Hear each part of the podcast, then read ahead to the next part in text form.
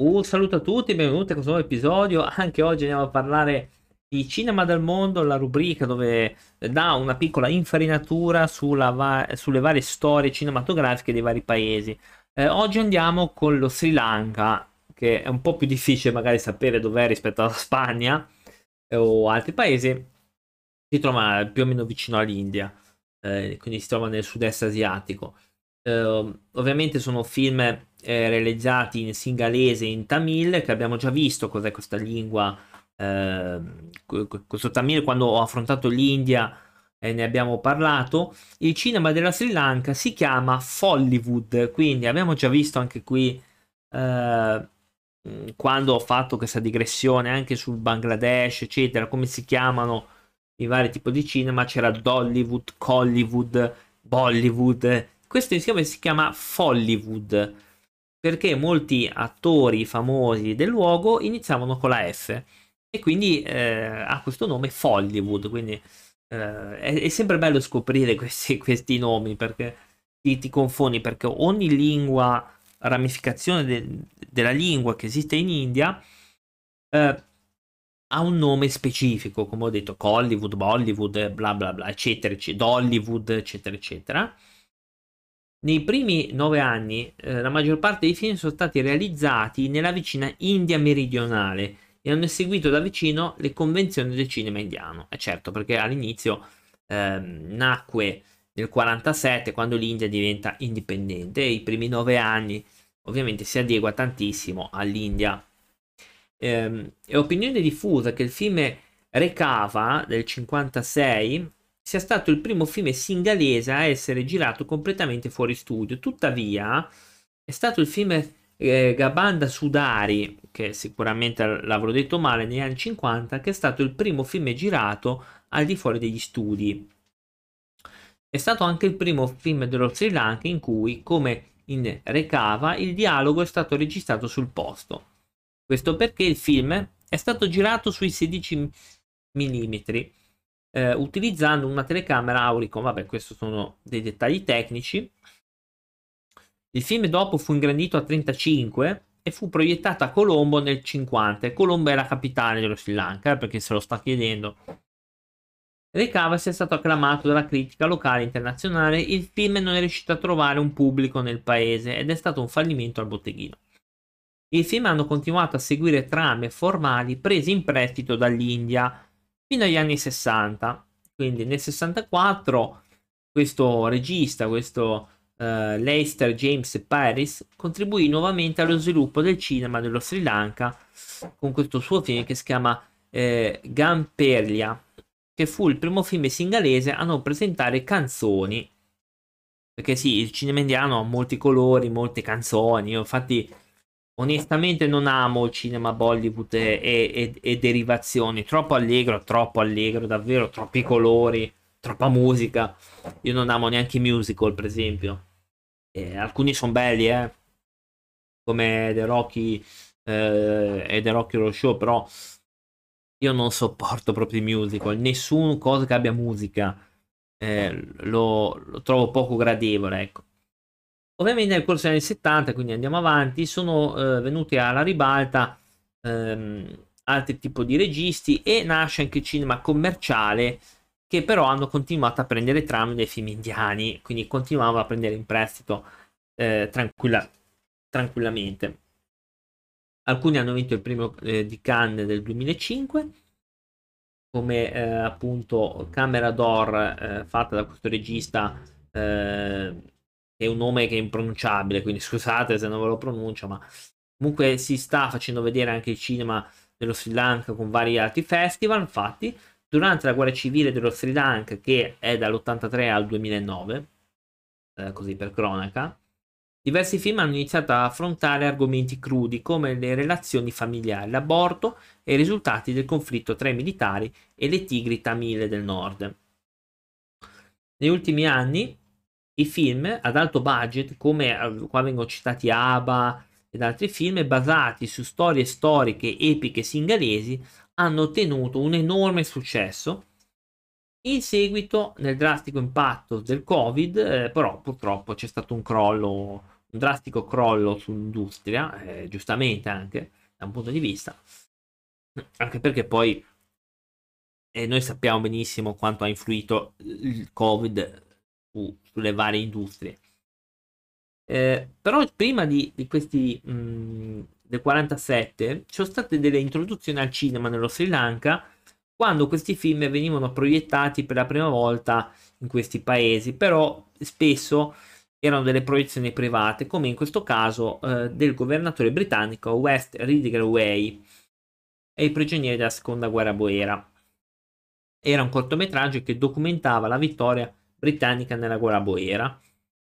Poi c'erano anche la sepoltura della regina Vittoria e l'incoronazione di Edoardo VII. Um, ehm, era però solo chiuso ai britannici, erano delle proiezioni apposta il cinema in Sri Lanka è diventato un affare pubblico grazie ai sforzi di questo inglese che ha sviluppato le proiezioni bioscope. Si trattavano di film proiettati in aree aperte e tende improvvisate. Ovviamente abbiamo detto anche i primi, i primi film li abbiamo visti. Iniziano a nascere i primi cinema, anche per esempio il Cinema Empire, che è diventato il cinema più longevo dello Sri Lanka, che è fondato nel 1915 fino al 2003 perché è stato poi demolito per far posto a un, un edificio commerciale. Eh, ovviamente poi dal 47 in poi abbiamo già detto ci è voluto un po' prima di immedesimarsi anche perché poi abbiamo detto che prendevano tantissimo dalle trame di cinema indiani e purtroppo quando copi da, da una parte non è che, che sono varie cerimonie di premiazione vari premi i Derena Film Awards, eh, Golden Film, mh, mm, eccetera, eccetera. Quindi ci sono stati un po' di, di film in questo senso, anzi di premi. Eh, e ora stanno facendo anche i primi film in 3D, comunque. Quindi è un cinema che si sta evolvendo e, e meno male, perché nel sud-est asiatico c'è bisogno di tanti paesi in questo senso. Io in realtà cito sempre la Thailandia perché fa, e le Filippine perché fanno dei buonissimi film. Io ne ho visto un paio horror uh, delle Filippine e della Thailandia, sono veramente buoni, buoni, meglio di molti altri, eh, sicuramente. C'è anche da dedicare questo cinema del Tamil nello Sri Lanka, è rimasto però piccolo, con meno di 100 film prodotti. L'industria cinematografica tamil in Sri Lanka non è sviluppata come il cinema singalese o la sua controparte indiana. C'è molta concorrenza da parte dei film tamil in India, così come gli ostacoli della lunga guerra civile etnica in Sri Lanka. Quindi, a causa di una cosa o dell'altra, questo tipo di cinema, industria in lingua eh, tamil, ehm, diciamo che non si è sviluppata adeguatamente come le altre loro rivali, viene citata appunto quella in India. I tamil hanno, costribu- hanno costruito in modo significativo il cinema singalese e al cinema tamil indiano.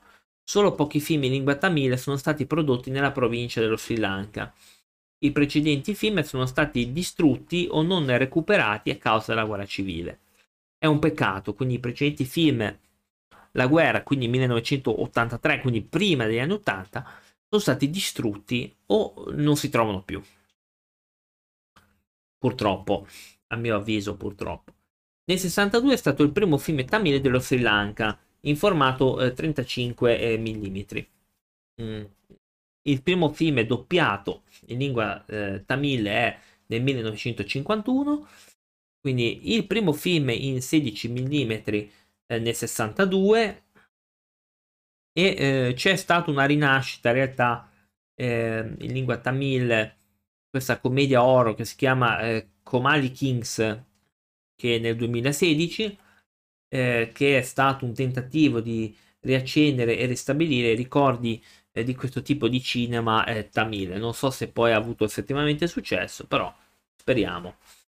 Ci spostiamo al secondo paese di oggi, che è il Sudan, Sudan anche in Africa. Eh, ovviamente inizia eh, la sua storia avventurosa nel 1897 perché era una colonia britannica e quindi ha iniziato a prendere un po' la dimestichezza col cinema. Ovviamente non avevano prodotto niente perché era tutta roba inglese. Con eh, l'indipendenza del 56 è stata stabilita una prima era di produzione di documentari e lungometraggi indigeni sudanesi, ma i vincoli finanziari lo scoraggiarono da parte del governo islamista hanno portato al declino del cinema dal 90 in poi. Nell'anno 2010 diverse iniziative di vari registi locali eh, hanno portato a una rinascita del cinema e dell'interesse pubblico per gli spettacoli in Sudan e hanno attirato eh, l'attenzione internazionale dal 2019 con la nascita di nuovi registi sudanesi. Come abbiamo già visto, eh, il primo film proiettato era eh, del 1896 ad opera di truppe britanniche. Uh, ovviamente erano, era tutta roba muta, era uno dei cortometraggi muti, quindi ovviamente eh, venne fatto anche The Four Fighters, quindi del 21, un film di guerra muto, tra l'altro. Eh, a partire anche dai, dagli anni 20 iniziano ad arrivare anche dei stranieri, tipo vengono citati dei greci, questo uomo greco che ehm, per esempio che fonda questo cinema per film muti, eh, uomini locali invece erano un po' più indietro. Nel 40 il governo coloniale impiegò cinema mobili su furgoni e auto che si chiamavano public, public engagement delle ferrovie del Sudan, cercando di influenzare la percezione del pubblico della seconda guerra mondiale. I funzionari britannici erano preoccupati come i sudanesi, come sudditi coloniali di altre colonie, avrebbero visto gli eventi in Europa. E quindi iniziarono a farsi cinema in giro. Qua viene detto furgoni, auto, treni, cioè tutti i mobili, cinema, vabbè. Diventa poi indipendente e subito le nuove autorità fondarono questa Sudan Film Unit per realizzare brevi documentari educativi e cinegiornali proiettati sia in cinema fissi che su camion da cinematografi mobili. Nacquero negli anni 60 più di 70 cinema, ovviamente tanti. Eh, ovviamente diventarono anche professionisti le donne dagli anni 60, vennero anche coinvolti in attività radiofoniche e televisive. Eh, nel 60 Visa Musa Hassan è stata la prima camera woman della Sudan Film Unit quindi che è una cosa incredibile anche per l'epoca. Il primo lungometraggio realizzato in Sudan è stato Hopes and Dreams del 1970 in bianco e nero. Ovviamente già, ovviamente già audio perché anni 70 era abbondantemente arrivato l'audio, era abbondantemente arrivato. Eh, c'è stato un colpo di stato militare dell'89 con questo governo islamista del, del Sudan che ha soppresso il cinema e ha soppresso anche la vita pubblica, ovviamente, perché, cioè, no, ovviamente in realtà no, però quando arriva una dittatura, ero lì e ci bisogna levarlo, perché è pericoloso, ovviamente. Vennero anche eh, banditi film come Hollywood di Bollywood, arabi, furono chiusi e messi in vendita, cinema vennero proporati al suolo, ehm, gli archivi nazionali furono richiusi e trascurati, fino al 2020 non esisteva un archivio accessibile al pubblico perché era distrutto o disastrato. Eh, avevano anche delle restrizioni per la TV satellitare di internet, hanno portato le persone a guardare film nel, nelle loro case e hanno privato gli artisti del riconoscimento pubblico. Quindi a causa di questa roba eh, è crollato un, un'industria molto andata in declino l'industria proprio cinematografica, mancavano anche i finanziamenti per le produzioni e libertà di espressione, che è la cosa fondamentale di un artista. Quindi questo governo aveva praticamente eh, distrutto. Eh, a tutt'oggi c'è questo archivio che non è stato proprio ripreso e non è stato neanche tenuto bene con all'interno 13.000 firme che è gravemente minacciato dalla negligenza del governo, dalle condizioni meteorologiche, eccetera, eccetera, eccetera.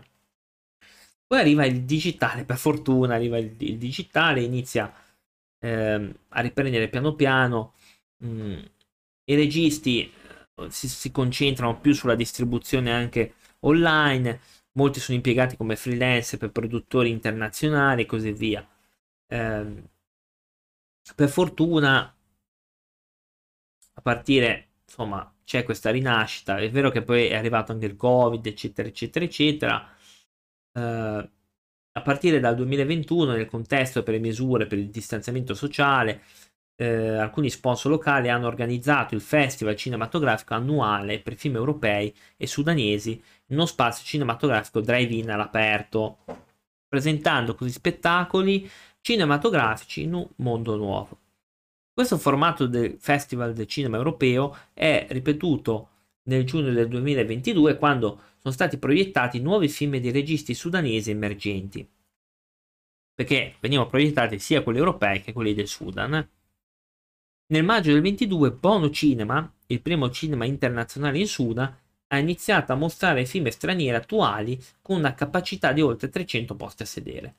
Quindi mh, un cinema in questo molto importante che era stato quasi distrutto per varie dittature, chiaramente cose brutte, eh, perché sono sempre contrarissimo alla censura, eh, però per fortuna a quanto pare si sta un po' più riprendendo, anche con la collaborazione di internet e di tutti questi siti, piattaforme, eccetera, eccetera, che permettono anche di avere una distribuzione, a mio avviso, importante, perché internet arriva a tutto, arriva ovunque, a tutti anche io che sono in, in Italia, se so il sito giusto, posso andare a vedere un film eh, sudanese. Magari poi non ci capisco una fava, cosa che... perché io poi non, cioè, non parlo sudanese, non parlo eccetera. Però potenzialmente eh, possono farmi arrivare mh, mm, al, alla visione di questi film qua. Quindi io spero che possa essere interessato a questa puntata. Vi do appuntamento ancora col cinema dal mondo al più presto. Vi ricordo che siamo il lunedì e il venerdì, sempre su Twitch alle 20.30, dove si parla di tanti bei eh, argomenti cinematografici e non. Ehm, su YouTube potete vedere le nostre, le nostre, repliche, nel caso magari non avete tempo eh, volete sentirle, e su Spotify chiaramente dove carichiamo anche dei contenuti extra. Detto quello, buon proseguimento ragazzi, ciao!